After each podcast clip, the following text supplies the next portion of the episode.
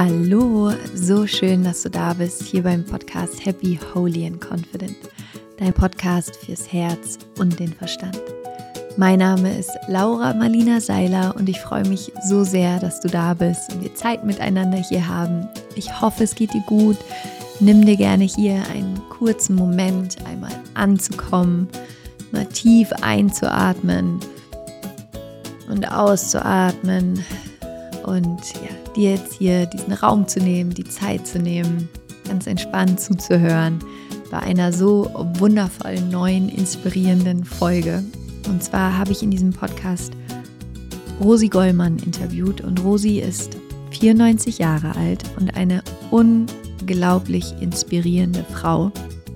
Denn Rosi hat, als sie Anfang Mitte 20 war, ähm, eine Entscheidung getroffen, nämlich dass sie ihr Leben auch dafür einsetzen möchte, anderen zu helfen und für andere da zu sein. Und daraus ist etwas so Unglaubliches entstanden, was du in dieser Podcast-Folge alles erfahren wirst. Denn sie hat dann die Anderi-Hilfe gegründet und ist mittlerweile auch die Mitgründerin der Rosi Gollmann Anderi Stiftung.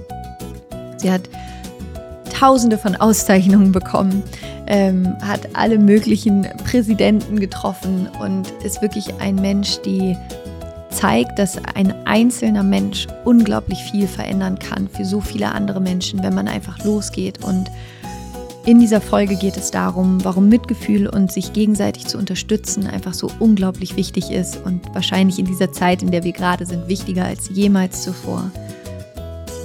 Was dir dabei helfen kann, auch in schwierigen Situationen und Krisen etwas positiv zu verändern und nicht den Kopf in den Sand zu stecken, das Gefühl zu haben, du kannst nichts verändern.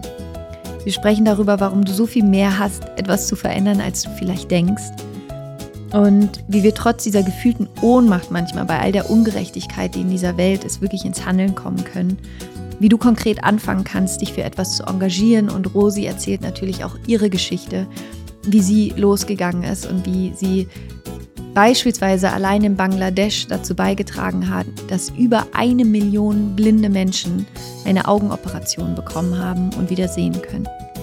Das ist nur eins von den Dingen, die Rosi in ihrem Leben geschafft hat. Und dieses Interview ist so inspirierend. Und wenn du in dir auch diesen Ruf hörst, dass du sagst, du möchtest gerne auch etwas in der Welt verändern und dich für etwas einsetzen, dann bin ich mir sicher, dass du ganz viel Inspiration in diesem Gespräch bekommen kannst.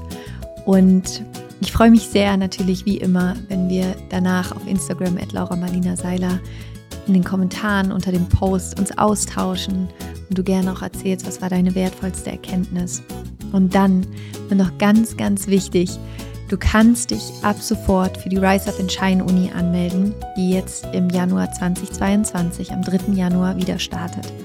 Und die Rise Up and Shine Uni ist, ich würde sagen, mein Lebenswerk, wo all meine Tools, all mein Wissen zusammenkommt. Und es ist eine sehr intensive Reise, die du in diesem Programm machst, zu dir selbst und wo du lernst, Themen aufzuarbeiten, die dich noch belasten, wo du lernst loszulassen, aber auch wo du lernst, wer du eigentlich wirklich bist. Du lernst, in deine Kraft zu kommen. Du lernst, deine Schöpferkraft in Anspruch zu nehmen. Du lernst zu manifestieren. Du lernst wunderbar werden zu lassen in deinem Leben. Und dieses Programm hat einfach Tausenden von Menschen ja schon dabei geholfen und sie darin unterstützt, ihr Leben wirklich maßgeblich zu transformieren und zu verändern und etwas Wunderschönes zu erschaffen. Und wenn du gerne 2022 wirklich mit einer positiven, kraftvollen, neuen Energie losstarten möchtest, dann komm in die Rise of Shine Uni. Du wirst es nicht bereuen, im Gegenteil. Ähm, es ist ja einfach eine wunder, wunderschöne Reise zu dir selbst. Den Link zu Wusu, zur Reis Up in Shine Uni findest du natürlich in den Show Notes. Melde dich super gerne an. Und falls du es auch noch nicht mitbekommen hast, in meiner App kannst du den ganzen Dezember gerade meinen Selbstliebe Adventskalender anhören, kostenlos.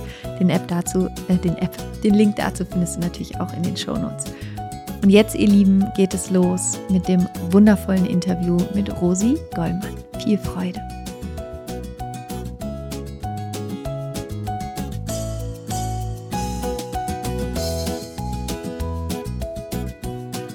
Ich freue mich so sehr und bin unglaublich dankbar, heute eine so wahnsinnig inspirierende Frau hier im Podcast interviewen zu dürfen, die so ein Lebenswerk tatsächlich erschaffen hat. Rosi Goldmann, danke, dass du da bist. Danke für deine Zeit. Und ich bin ja sehr gespannt, äh, wo wir jetzt eintauchen werden und von deiner Geschichte zu hören. Danke für deine Zeit.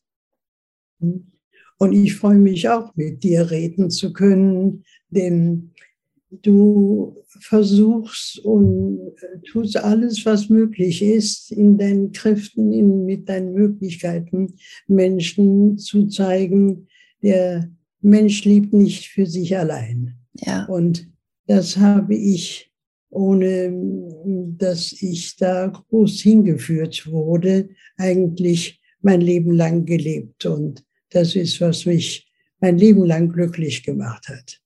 Wunderschön. Allein das ist schon so wertvoll. Ähm, ich würde gerne mit dir in einer Zeit starten, die mich persönlich sehr inspiriert hat, als ich dein Buch gelesen habe. Äh, oder berührt ist vielleicht das richtige Wort. Ähm, und zwar bist du ja auch in Bonn groß geworden und mein Vater ist auch 1945 in Bonn geboren. In Bonn, Bad mhm. Godesberg. Ähm, und du beschreibst in deinem Buch, wie du als junges Mädchen in Bonn ähm, miterlebst, wie die Bomben fallen, wie Menschen ums Leben kommen, wie du selber mehrfach in eine Situation kommst, wo du draußen bist, wo Bomben runterfallen, während Heiligabend zum Beispiel, wo du aus der Messe kommst und dass dein Vater schwer krank war, eine Lungenentzündung hatte in der Zeit. Und ähm, ich würde gerne mit dir einmal in diese Zeit zurückgehen, weil ich glaube, dass das auch eine Zeit ist, die für unsere Generation, natürlich haben wir alle schon, wir wissen, der Zweite Weltkrieg hat stattgefunden, aber irgendwie ist es ja doch etwas, was so weit weg ist. Und ich glaube, es ist so wichtig, auch darüber zu sprechen. Und ich würde so gerne mit dir nochmal in diese Zeit gehen, dass du für dich auch nochmal erzählst, wie sich diese Zeit auf dich ausgewirkt hat und ähm, ja, die Zeit zwischen 38 bis, bis 45 in Bonn, wie, wie ging es dir da? Was hast du erlebt und welchen Effekt hatte, hatten diese Erfahrungen dann auch auf dein Leben? Das ist ganz sicher etwas, was mich sehr geprägt hat. Ja, die Not zu erleben, das Rennen zum Bunker, oder ähm, wenn ich unterwegs war, die Türen waren geschlossen, wo kann man, wenn die Sirenen gingen, wo kann man jetzt schnell Unterkunft finden, als wenn die Bomben fielen und man war draußen auf der Straße und wusste nicht wohin.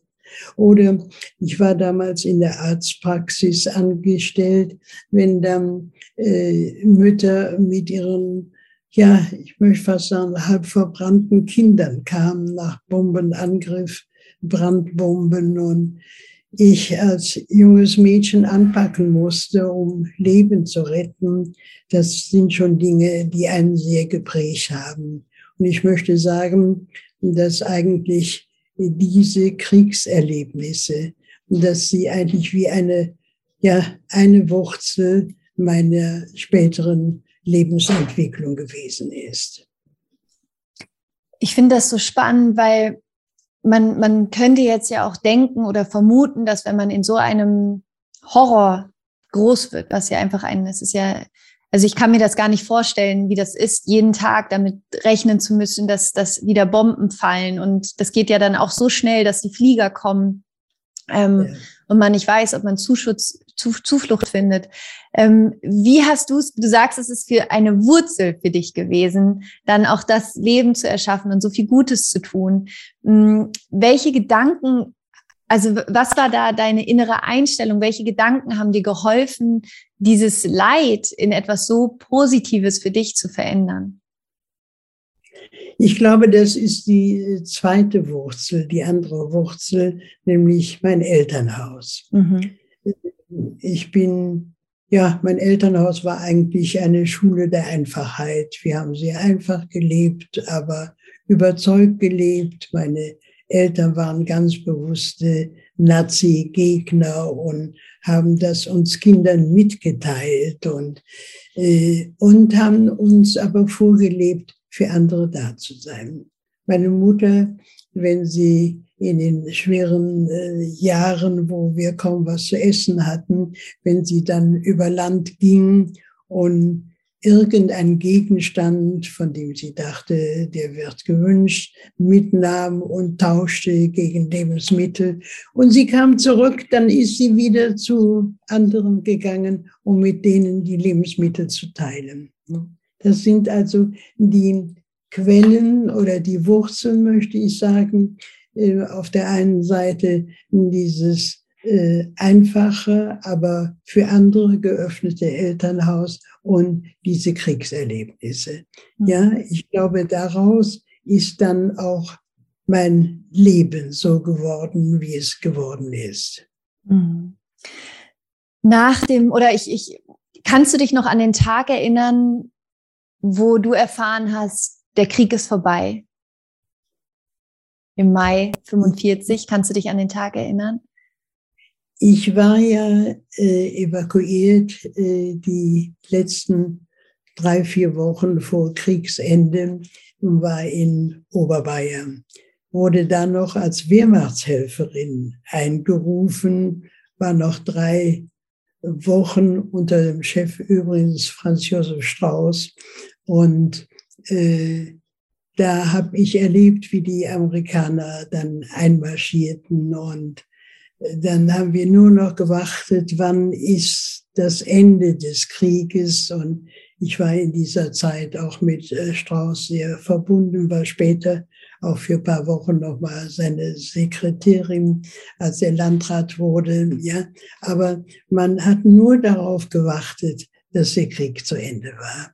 Und dann äh, kam ich auch durch die Hilfe von Franz Josef Strauß, äh, kam ich dann nach Bonn zurück mit meinen Eltern und siehe da, unsere Mietwohnung war von drei obdachlosen Familien besetzt. Und wir kamen als vierte Familie dazu. Und haben wir keine Probleme gehabt, wie das damals war. Wir haben einfach die Mietwohnung die auch nicht so riesengroß war, die haben wir einfach geteilt mit den drei obdachlosen Familien. Und das ging alles. Hm. Es geht. Es geht immer. Wenn man will, ja, genau. Wahnsinn. Wenn man will, vor allen Dingen, wenn man die, die Einstellung hat. Ja. Und die habe ich eben, Gott sei Dank, als Kind äh, mitbekommen, wie ich schon sagte, durch diese beiden Wurzeln. Würdest du auch sagen, dass manchmal in den schwierigsten Zeiten auch die größten menschlichen Tugenden geboren werden? Ja, es kommt darauf an, wie ich mit schwierigen Zeiten umgehe. Mhm. Ob ich mich öffne oder ob ich mich verschließe und sage, jetzt geht es nicht mehr weiter. Mhm. Das ist eigentlich das Wichtigste offen bleiben, bereit sein. Und das war eigentlich mein Leben. Du bist im Anschluss daran Lehrerin geworden, du hast dann studiert und dein Lebenswerk begann dann ja letztlich mit einem Zeitungsartikel. Möchtest du darüber mhm. nochmal erzählen, ähm, von, von dem Zeitungsartikel und, und was, worum es darin ging und was das für dich bewirkt hat? Im, als 18-Jährige, ich muss da zurückgreifen, als 18-Jährige habe ich mich entschieden, nicht zu heiraten. Ich habe auf eine wunderbare äh, Jugendliebe verzichtet. Das heißt, wir beide und haben uns beide entschlossen, nicht auf Ehe und Familie zuzugehen, obwohl das alles geplant war, sondern frei zu sein für andere Menschen. Aber was das sein sollte, was dieser Weg sein sollte, das wusste ich nicht. Und da habe ich, ja, ich kann fast sagen, eigentlich auch darauf gewartet, dass ich den finden würde. Ich bin zunächst Religionslehrerin geworden, auch, äh, an Berufs- und berufsbildenden Schulen in Köln und verschiedenen anderen Orten und habe da viel mit jungen Menschen zusammengearbeitet. Und da war für mich Religionsunterricht eigentlich Lehren und Leben. Hm. der Kern des Christentums, nämlich die Liebe. Und mit den Schülern mitgemacht und die Schüler ließen sich anstecken. Übrigens gerade, ja, vor einer Woche war ich bei einer Feier, das muss ich zwischendurch mal gerade erzählen, da wurde lokal eine äh, sehr aktive Dame geehrt im ja, so 60 Kilometer von Bonn entfernt. Und ich fragte sie dann, wie sind Sie überhaupt dazu gekommen, 50 Jahre, vor 50 Jahren mit Basaren anzufangen und die an ihre Hilfe damit zu unterstützen. Und dann sagt sie, wir hatten eine, ein junges Mädchen hier im Dorf, das war bei Ihnen in der Schule in Köln. Und wow. die kam und hat berichtet von ihrer Lehrerin, um was die tut. Und dann habe ich angefangen. Und stell dir vor, dann steht eine junge Frau auf und sagt, ich war die Schülerin. Wow, wie schön. Mich ungeheuer berührt, ja. Also wie die Schüler sich angesprochen fühlten. Hm und wie die mitmachten. Wir haben dann große Paketaktionen oder Päckchenaktionen gemacht. Jede Schülerin hat ein Päckchen gepackt, aber das auch selbst eingekauft und selbst zur Post äh, gepackt und zur Post gebracht. Ja, ich wollte, dass sie aktiv waren, nicht einfach in großen, eine große Sendung auf den Weg bringen. Sie sollten anpacken. Und dass das aber solche Auswirkungen hat und dass ich da, wie gesagt, gerade vor einer Woche einer solchen Schülerin begegnet bin und auch heute noch viele Schüler mit vielen Schülerinnen Verbindung habe und Schülern natürlich auch. Ja, ähm, wir haben äh, uns um äh, Arme und Alte in der Nähe der Schule gekümmert und ähm, äh, ich bin viel im Jugendgefängnis, im sogenannten Klingelpütz in Köln gewesen. Ja, Feiertage und Weihnachten habe ich bei den Gefangenen verlebt, ja. Und äh, die Heimstadtbewegung, die obdachlos und heimatlos gewordenen Jugendlichen durch den Krieg, ähm, das war eine Einrichtung, die ich hier in Bonn mitgefördert habe.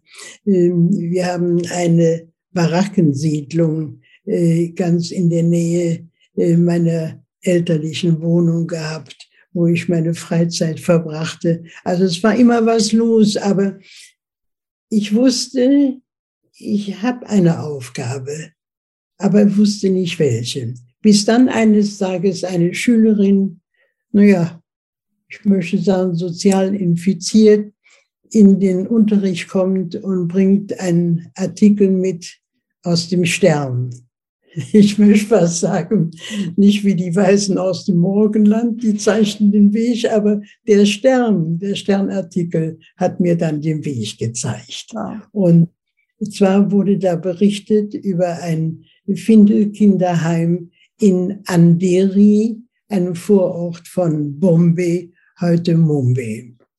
Und was da geschrieben war, dass die deutsche Oberin dieses Heim leitete, ähm, kein, ja, dass die Not hatte, die damals 400 Kinder satt zu bekommen. Eine tägliche Handvoll Reis, die fehlte. Und die Schülerin kam mit dem Artikel und sagt, können wir da nicht helfen? Wir haben dann, wie gesagt, die Päckchen gepackt und ja, es kam dann immer mehr durch. Die Schülerinnen, die waren wirklich äh, angesteckt, die machten mit und ihre Gemeinden, ihre Sportvereine, es wurde immer größer und ich bin dann, diese Artikelsache war übrigens in 1959. Wow. 1962 bin ich dann das erste Mal selbst nach Indien. Es entstand dann ein so guter Kontakt zu der Leiterin und die schrieb dann nur einfach mal, komm und sie. Und ich habe dann, ja, von verschiedenen Stellen Geld geschenkt bekommen, um das Schifffahrtsticket zu bezahlen. Denn ich habe nie, das kann ich hier sagen, nie von der Antirehilfe äh, Geld bekommen, äh, etwa für die Reisen oder für ähnliche Angelegenheiten. Ich habe auch jetzt bis heute noch ist meine Arbeit ehrenamtlich. Wow. Ja. Wie waren deine Gedanken, als du auf das Schiff gestiegen bist und wusstest, du fährst jetzt nach Indien? Wie hat sich das für dich angefühlt? War das die erste wirklich große Reise, die du auch gemacht hast? Ja, also ich habe früher äh, viel und gern äh, Reisen unternommen und die Welt zu sehen, den Menschen zu begegnen. Aber das war natürlich noch mal etwas anderes. Und ich habe die äh, Reise genossen von der Schönheit der Natur, von dem Erlebnis des Meeres. Aber bei den Stationen, die wir zwischendurch machten, da äh, hat mich doch dann die Realität wieder eingeholt. Wenn wir zum Beispiel in äh, Orten äh, anlegten und ich sah dann die wahnsinnigen Unterschiede.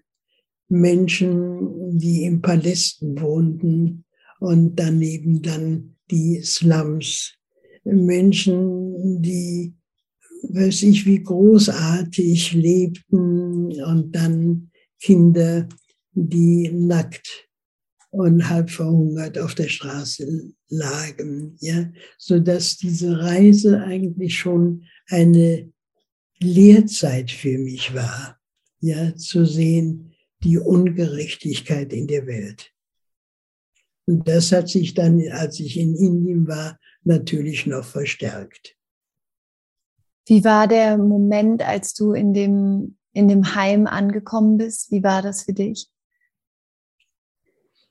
Ähm, die Kinder, es waren dann inzwischen 600 Kinder, nachher ist die Zahl bis auf fast 1000 Kinder äh, angewachsen.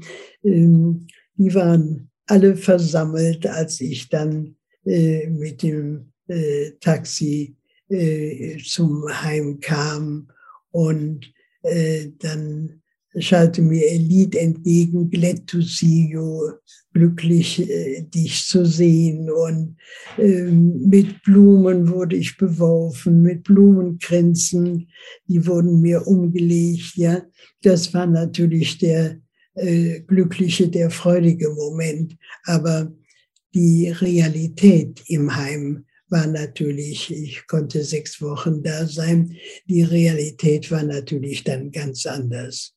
Wenn man sah, dass Mütter äh, verzweifelt ihre Kinder abgaben und sagten, sie verhungern mir, ich kann sie nicht ernähren, ja, und, oder wenn die Polizei Kinder brachten, die sie auf der Straße gefunden haben. Das war dann die Realität, die ich erlebte. Und das ist natürlich verständlich, wo ich das erlebte, auch in die Dörfer rausgefahren bin. Ich habe viel erlebt und habe mit vielen Menschen da Kontakt gehabt. Da war mir auf einmal klar, das ist der Weg. Ich wollte ihn gehen, aber ich wusste lange nicht, wo er war. Und da war zuerst die Frage natürlich, soll ich in Indien bleiben? Soll ich ihm heim helfen? Und die Schwester sagte, geh nach Haus und hilf uns von da aus. Mhm. Und das hat, hat dann eigentlich mein Leben bestimmt. Wunderschön. Wie ging es dann für dich weiter? Für dich war dann klar, okay, ich möchte gerne ähm, von, von Bonn aus ähm, die, die Anderi, das Inderi-Heim auch unterstützen. Ähm, wie hast du dann weitergemacht? Wie hast du angefangen? Wie, wie hast du das alles aufgebaut? Ähm, und vielleicht, um da einmal den Zeitsprung nach heute zu machen ähm, und dann nochmal zurückzugehen, was ist daraus heute alles entstanden? Ähm, vielleicht kannst du das einmal erzählen, weil es ja einfach auch unglaublich, wie vielen Kindern und Menschen du tatsächlich geholfen hast durch deine Arbeit. Zuerst war natürlich gar kein Denken an einen Verein. Es war einfach die Aktivität mit Schülern. Die Schüler berichteten, wie ich vorhin das Beispiel nannte, in ihren Dörfern, in ihren Sportvereinen und so weiter. Und immer mehr Menschen halfen. Und dann kam natürlich die praktische Frage, wenn mir Spenden übergeben wurden, wie ist das mit der Spendenquittung? Sodass rein äußerlich ich einfach gezwungen war, einen Verein zu gründen. Und das war dann die Andiri Hilfe. Andiri, naja, ich wurde oft gefragt, ob man nicht umbenennen soll, denn die Hilfe ging ja sehr bald über Andiri hinaus. Aber Andira heißt in Hindi Dunkelheit. Mhm. Und dann habe ich gesagt, dann ist der Name eben symbolisch, dass wir versuchen, Licht zu bringen, da wo Dunkelheit ist. Und da bin ich gleich beim ersten Beispiel. Ich bin sehr oft in Indien gewesen. Ich kann es nicht zählen, wie oft ich da war. Und ähm, da bin ich in 1903, ach so, in 67 habe ich den Verein gegründet. Und in 73 bin ich das erste Mal in Bangladesch gewesen. Mhm. Und ich stolperte über die Blinden, die bettelnd am Wege saßen und habe gefragt, habt ihr hier ein Treffen der Blinden oder was ist los? Und dann sagte man mir, dass man wahnsinnig viel Blinde hat, die äh, bettelnd ihr Leben versuchen zu fristen. Und was wird getan? Ja, Schicksal, was soll das arme Land Bangladesch was soll das mit dieser großen Schar von Blinden machen? Und ich komme nach Hause und berichte unserem Vereinsvorstand von den Blinden und sage, da müssen wir helfen. Und die lachten und sagten, ach nee, jetzt kam noch die Frage, wie viele Blinde gibt es hier? Ob es eine Million ist oder etwas mehr oder weniger. Und die Gegenfrage wieder, was willst du mit deiner Handvoll Leuten einem solchen Elend, einem solchen Meer von Blinden gegenüber tun? Und meine Antwort war, mit dem ersten anfangen. Hm. Und ich habe damals nicht geahnt, dass aus dem ersten inzwischen 1,4 Millionen Blindenoperationen durch uns durchgeführt werden konnten. Menschen, die das Glück zu sehen erleben durften. Und ist das ein Wunder, dass ich selber glücklich bin, wenn man erlebt, etwa bei einer Operation dabei steht, 14-jähriges Mädchen, blind, sie wird operiert und der Arzt hält die Hand vor ihre Augen nach drei Tagen nach der Operation und sagt, wie viele Finger siehst du? Und man merkt, wie sich ihr Gesicht verändert und sie zählt die Finger. Und dann sieht sie an der Wand einen Spiegel und läuft auf den Spiegel zu und sagt, das bin ich, ich kann sehen. Sie wusste ja selber nie, wie sie ausgesehen hat, blind.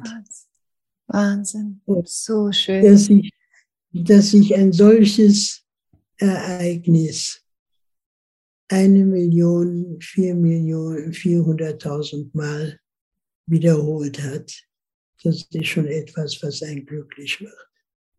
Das ist Wahnsinn. Und so ging es natürlich auch mit den anderen Zielgruppen. Mhm. Ich, mir war immer klar, dass das nicht die Lösung sein konnte, dass wir in Anderi äh, für Geld sorgten, damit die Kinder äh, zu essen hatten. Der Platz des Kindes ist die Familie und nicht das Waisenhaus. Und wir haben dann alles versucht, äh, mit rauszubekommen, warum sind die Kinder im Heim. Ich bin dann in die Dörfer gegangen, habe die Frauen vor allen Dingen versammelt und habe sie provoziert und habe gesagt, liebt ihr eure Kinder nicht? Ja, aber wir können sie doch nicht ernähren. Da sage ich, was könnt ihr denn tun? Und das war das große Staunen. Die warteten natürlich und so hat man die Armen auch oft behandelt. Ja, sie streckten die Hand aus und dachten, wir kriegen jetzt was. Und ich habe gefragt, was könnt ihr tun? Und verstehst du, das war jetzt eigentlich schon die zweite Gruppe, mhm. nämlich dass die Menschen, die Armen selber angesprochen wurden. Die Frauen taten sich in Gruppen zusammen. Sie ähm, versuchten äh, Einfluss zu bekommen in politischen Kreisen, in, im Dorf, im in der Stadt, ja, sie setzen sich gegen die Männer ein und haben sich behauptet, ja, was die Frauen geleistet haben. Ich bin mit äh, Franz Alt, ich sagte schon, ähm, siebenmal zu Fernsehfilmen in Indien gewesen und er hat einen Film genannt, Entwicklung ist weiblich. Wenn, wenn du einen Mann gewinnst für die Mitarbeit, da hast du eine Person. Wenn du eine Frau gewinnst, da hast du bald ganze Gruppen, da hast du bald das ganze Dorf. Und selbst wenn ein Projekt zu Ende ist, ja, selbst dann machen die weiter und geben das Gelernte weiter und sind aktiv. Hm. Das war eigentlich der zweite große Schritt, dass die Menschen selber vor Ort aktiv wurden und dass sie dieses Wissen, ich muss was tun, weitergegeben haben. So war es zum Beispiel auch mit den Kindern.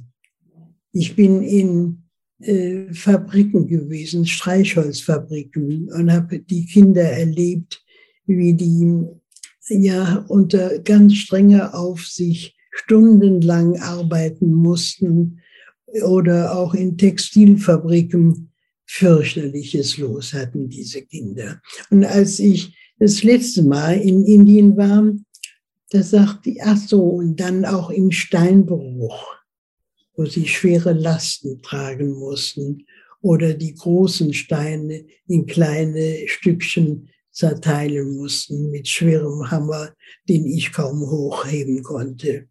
Und als ich in einem Steinbruch war, da fragte ich zwei Kinder, wie heißt du? Ja, die erste hat mir dann schon ihren Namen erzählt. Und dann die zweite, wie heißt du, Kanchina? Und als ich sie dann weiter fragte, da kamen nur noch die Tränen. Kinderarbeit, furchtbar ausgebreitet. Und als ich jetzt das letzte Mal da war, da habe ich gesagt, ich möchte noch mal in den Steinbruch, ich möchte noch mal zu den Kindern. Und siehe da, kein einziges Kind war mehr im Steinbruch.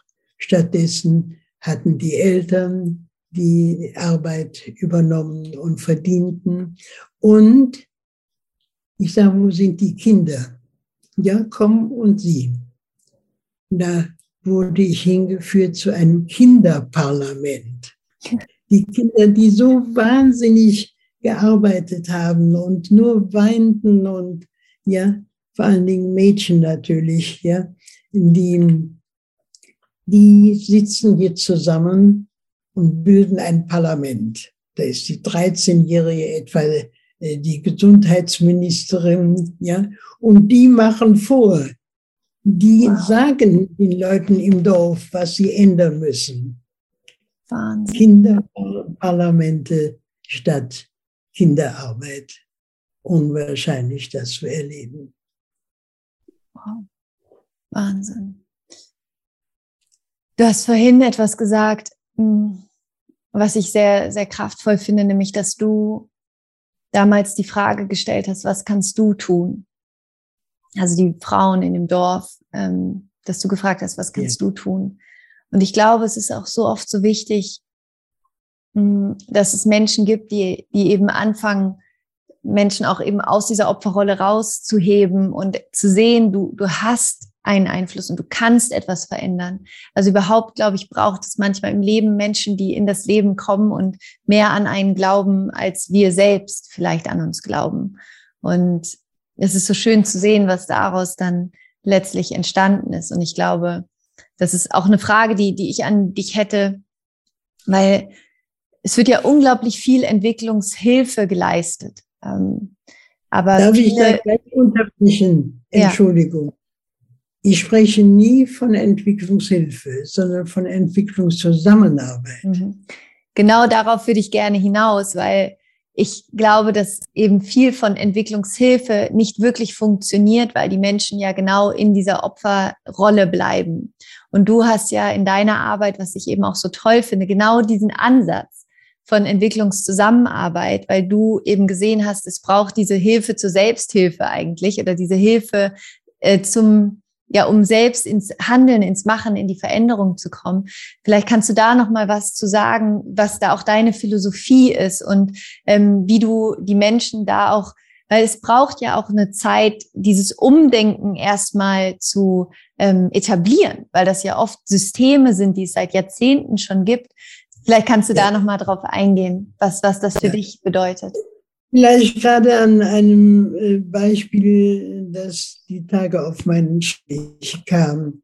Ähm, ein Professor der Universität äh, Madras, heute Chennai, der ähm, nahm sich der Behinderten an und hatte sich an mich gewandt, das heißt an die Anti-Hilfe, mit der Frage, äh, könnt ihr uns Heime finanzieren, um behinderten Kindern die Möglichkeit einer besseren Unterkunft zu bieten.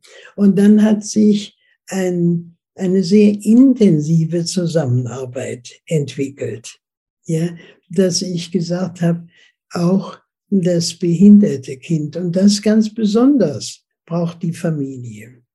Aber das zunächst einmal ausgehend von der Partneranfrage Heime für Kinder. Und er hat jetzt äh, die Auszeichnung von der indischen Regierung bekommen als die beste Einrichtung für behinderte Kinder.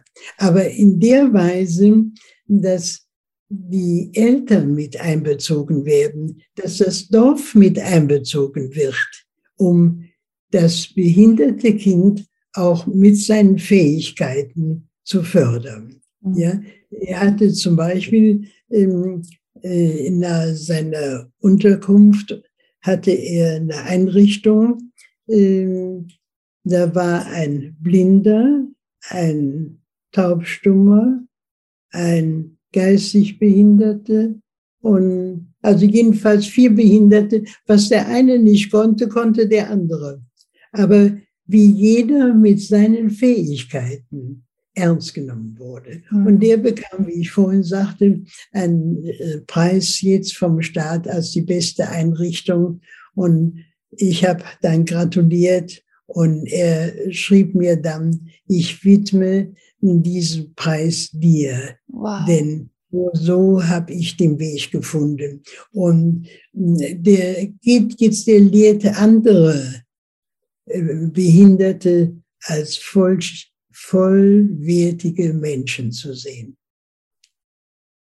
Das hat sich so ausgebreitet. Aber das ist manchmal wie du auch sagtest, ein ganzer Prozess, mhm. bis man so weit ist und bis man mal umdenkt mhm.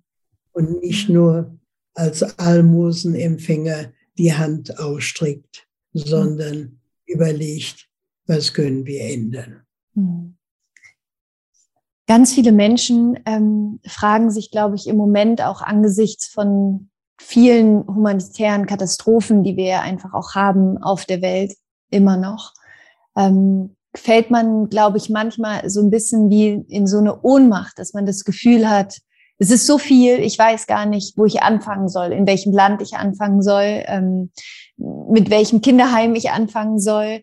Was würdest du Menschen sagen, die so gelähmt sind von dieser, von dieser, ich sag mal, Masse an, an Ungerechtigkeit, die es gibt in dieser Welt. Wie, wie können diese Menschen ins Handeln kommen, ins Umsetzen kommen? Womit fängt man an?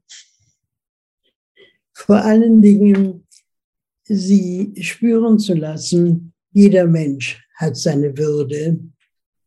Darauf kommt es an. Mhm.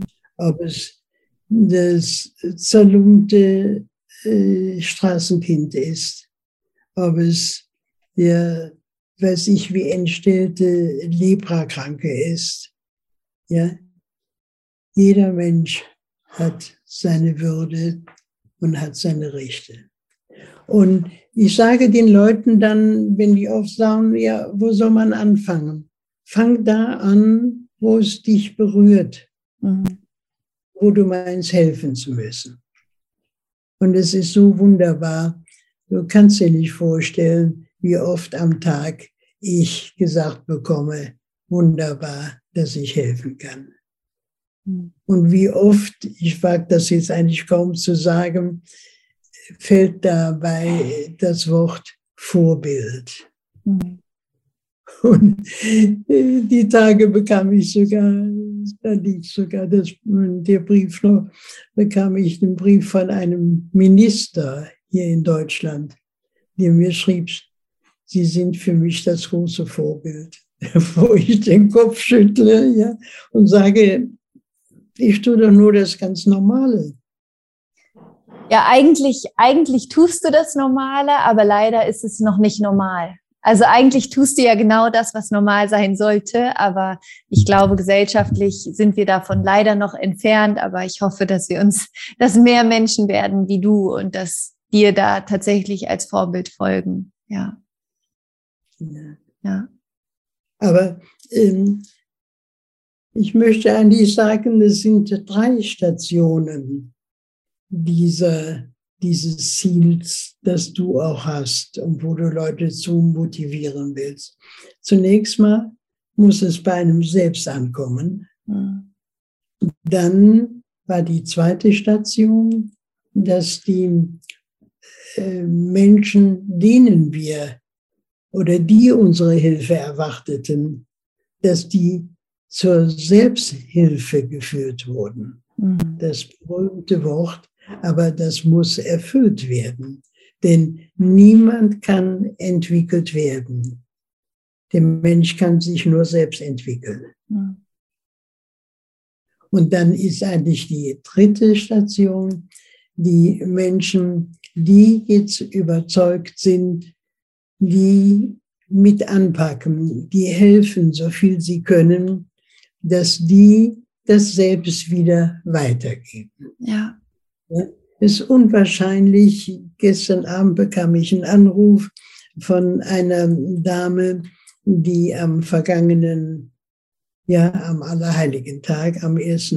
Äh, 1. November, Bazar äh, eingerichtet hat und die mir mit Begeisterung erzählte von den über 9000 Euro, die sie an zwei Tagen eingenommen hat. Wow. Ja, und, und die geben es wieder weiter.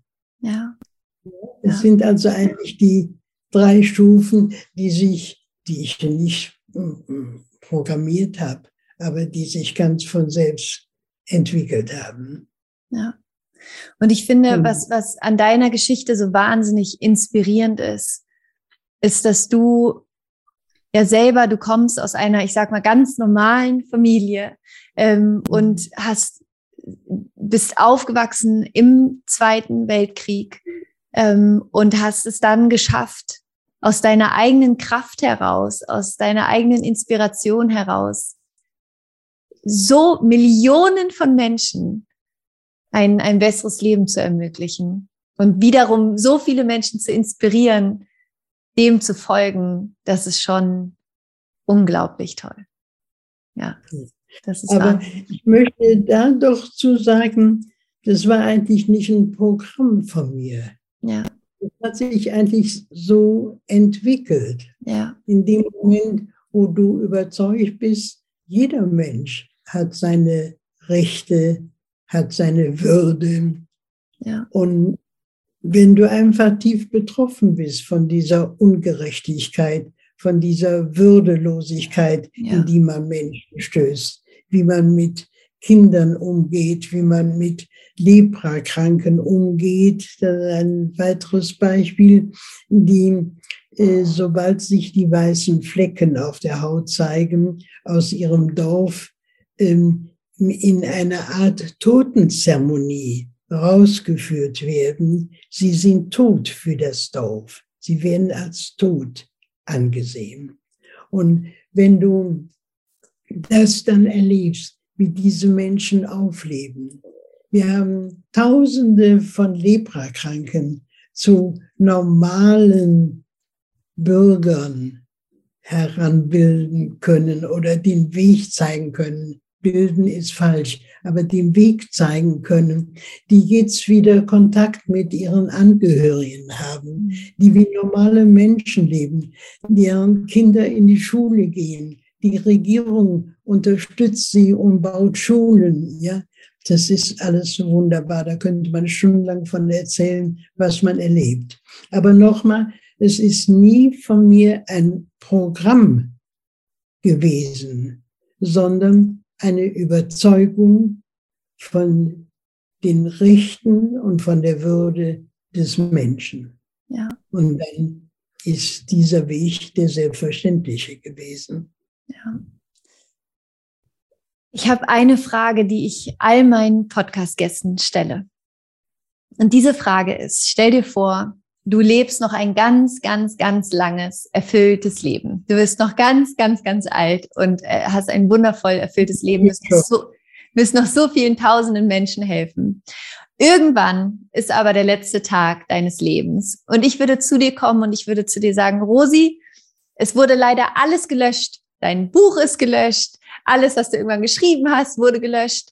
Aber ich habe ein weißes Blatt Papier und einen Stift. Und du könntest jetzt auf dieses weiße Blatt Papier mit diesem Stift drei Weisheiten schreiben. Wenn sonst nichts bleiben würde von allem, was du jemals gesagt hast, was wären drei Weisheiten, die du dir wünschen würdest, dass wir Menschen danach leben? Der erste Wunsch wäre, dass immer mehr Menschen begreifen, der Mensch lebt nicht für sich allein. Da zu sein für andere. Das zweite wäre, dass ich sagen würde oder wünschen würde, mein Name ist gar nicht mehr wichtig und das Buch war nicht wichtig oder die Bücher waren ja noch ein anderes Buch. Oder all die Ordner, die jetzt hier in meinem Büro stehen im Hintergrund, die wandern alle in den Papierkorb. Das kann alles weg. Wenn nur das eine bleibt, dass Menschen wach werden, für andere da zu sein. Hm. Und das dritte wäre,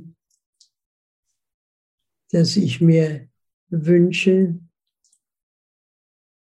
dass nicht so sehr mein Name oder die vielen Orden, die irgendwo mal stehen und liegen, die ich all bekommen habe, das kann alles weg. Nur bleiben soll der Gedanke, ich bekomme immer viel mehr zurück, als ich gebe helfen macht glücklich. Wunderschön. Ich danke dir.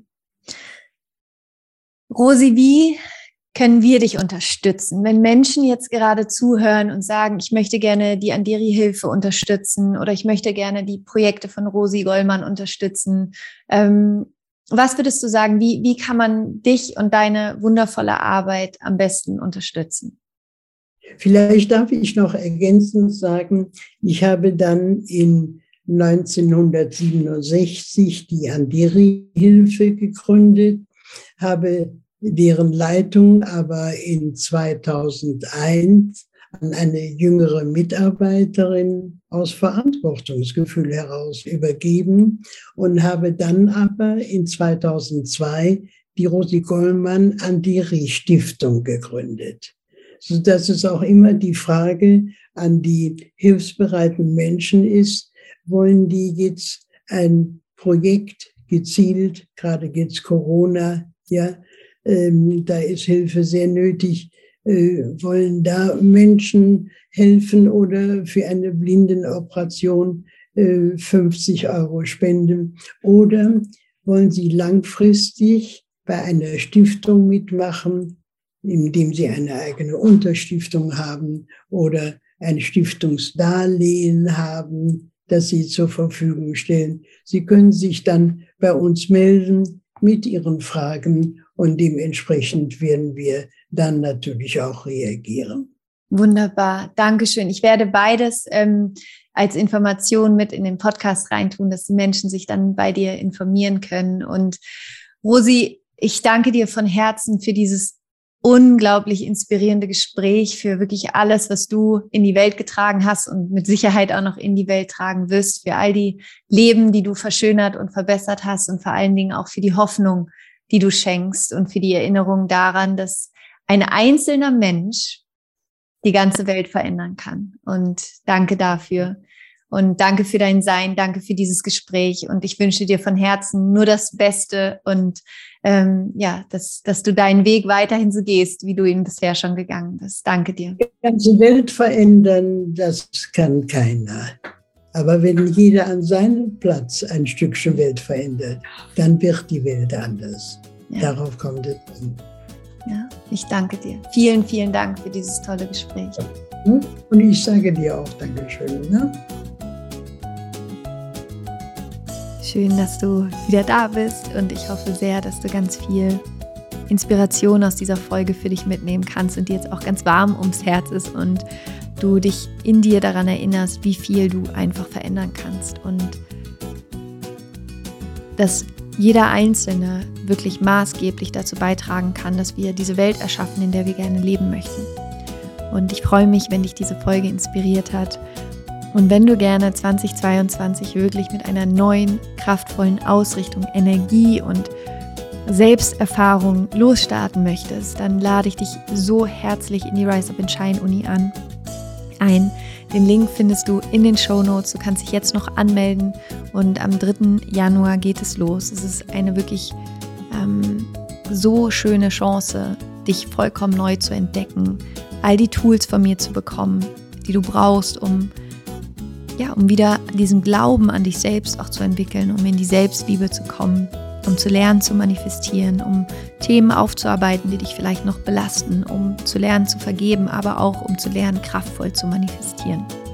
Und dafür kannst du dich jetzt anmelden. Ich freue mich so sehr auf dich und ähm, den Link findest du in den Show Notes und ich wünsche dir jetzt einen wunder, wunderschönen Tag für dich von Herzen umarmt. Es ist so schön und gut und wichtig, dass es dich gibt. Und dieses Leben ist so kostbar und so schön. Genieß es. Also, fühl dich umarmt, lass es dir gut gehen. Rock on and Namaste, deine Laura.